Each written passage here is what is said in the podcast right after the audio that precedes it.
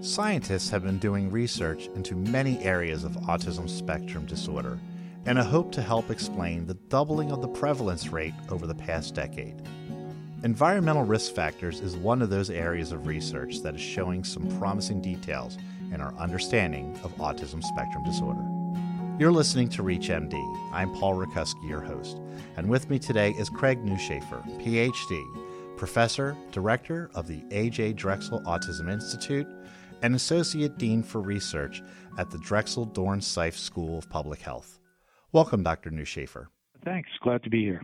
I find this topic very, very interesting. My personal experience is my child that has autism was born five weeks premature, low birth weight. He's 15, almost 16 now, but at the time, typical pregnancy going through the process. Yeah. And then at one of our standard ultrasounds, they said you have very low amniotic fluid and took my wife in for emergency ultrasounds, put her in the hospital on bed rest, and had to do an emergency C section.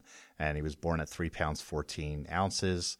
And one of our biggest challenges was we were told developmental delays. We're going to see developmental delays. And they didn't really say autism, and we didn't get a diagnosis until we were close to four because everyone was worried about the developmental delays and we saw them but they weren't correlating them to autism. Yeah. They were putting it to the the preterm pregnancy. Right. So very interesting in trying to figure out you know specifically why. So we didn't have any risk factors until we got to the very end of the pregnancy. We're in eight and a half months and then we're having a problem at that point. Right. Yeah. And I mean, and and preterm birth again has been a little bit of evidence bouncing back and forth, but most of the studies are showing risk, and you know there doesn't have to be any other pregnancy problems. It seems like that's an independent risk factor, but what does that really mean? There's so many things that go into the, the study of risk factors for preterm birth is wildly complicated. Infection is linked to preterm birth. There's been some links between infection and autism. So you know it's it's a very challenging area. I mean, I think that when it comes to those pregnancy complications, whether you're talking about early complications or something that doesn't really manifest until a preterm delivery, even there might have been something else going on that just was not detected through conventional surveillance. You know, the interesting thing is is what I tried to get at, and that answer was a little a little convoluted. Is there's so many different pregnancy complications, but all of them tend to contribute to this association we see with general suboptimality problems and autism risk. And what could be the common downstream pathways of that? You know, is it something that's related to oxidative stress response? You know, you know, there are so many things. Is it cytokine mediated? There are so many things where we could look for potential common pathways. And that would, of course, be the easy answer and the exciting answer if there was some downstream common pathway that we could then think about intervening on. Of course, the other answer is that these could all be separate pathways that are that are adding a little bit to the risk, you know, and that's kind of the way things are going on the on the genetic side of things. The condition appears to be so multifactorial and so complex.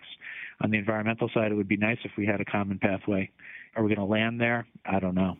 Yeah, everything I've been reading and everything I've been hearing in all of my interviews is the complexity of the diagnosis is even more so than originally thought. That how many genes have we? It's over hundred genes have now been identified right. that that could be causal.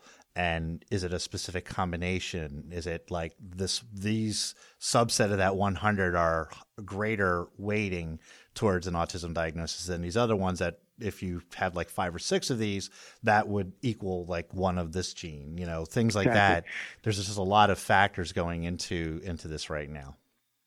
Right, and the challenges for the researchers are if you just think about it as a numbers game, you know, when you're talking about if you want to study one thing and you have exposed and unexposed and fairly high prevalence of, of individuals in those two states, you know, you can power and design a study fairly easily. But once you start talking about you know multiple combinations of factors just the sheer numbers that you need to be able to look at those combinations in a kind of organized way is, is, is staggering and on the genetic side you know we're starting to be able to do that because it's relatively cheap and easy to you know, take a blood sample and have the whole genome right there and gain the numbers and, and then be able to do the statistical things that you need to do to kind of unpack those complicated genetic interactions. But when you look at the environment, you know, and you want to measure you know, a thousand environmental exposures, very challenging measurement problem.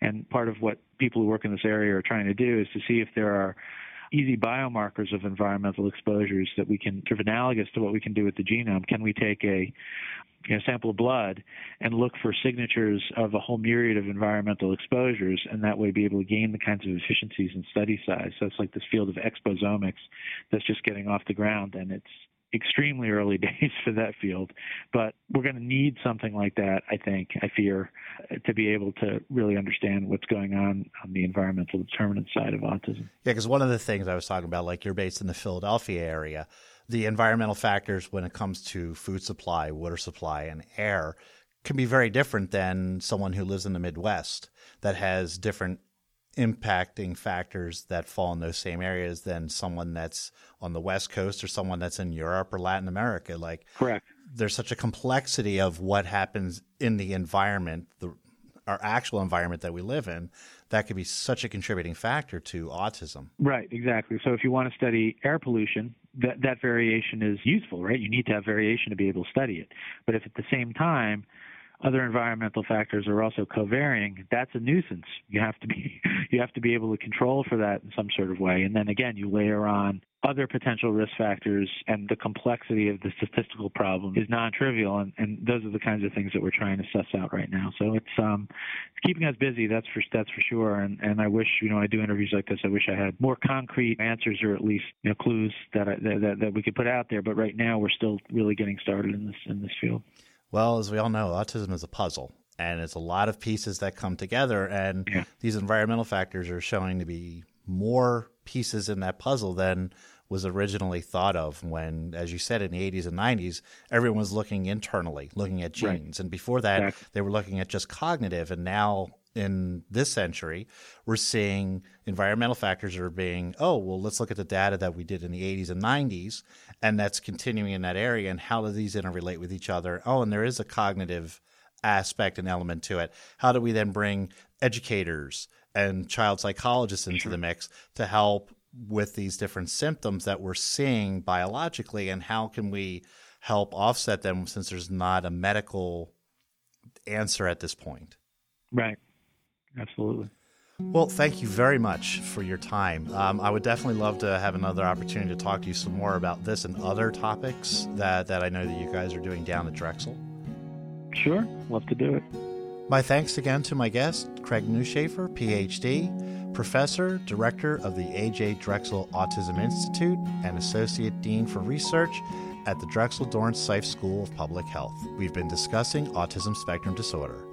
Be sure to visit our series at ReachMD.com, featuring podcasts of this and other series. I've been your host, Paul Rakuski, and thank you for listening.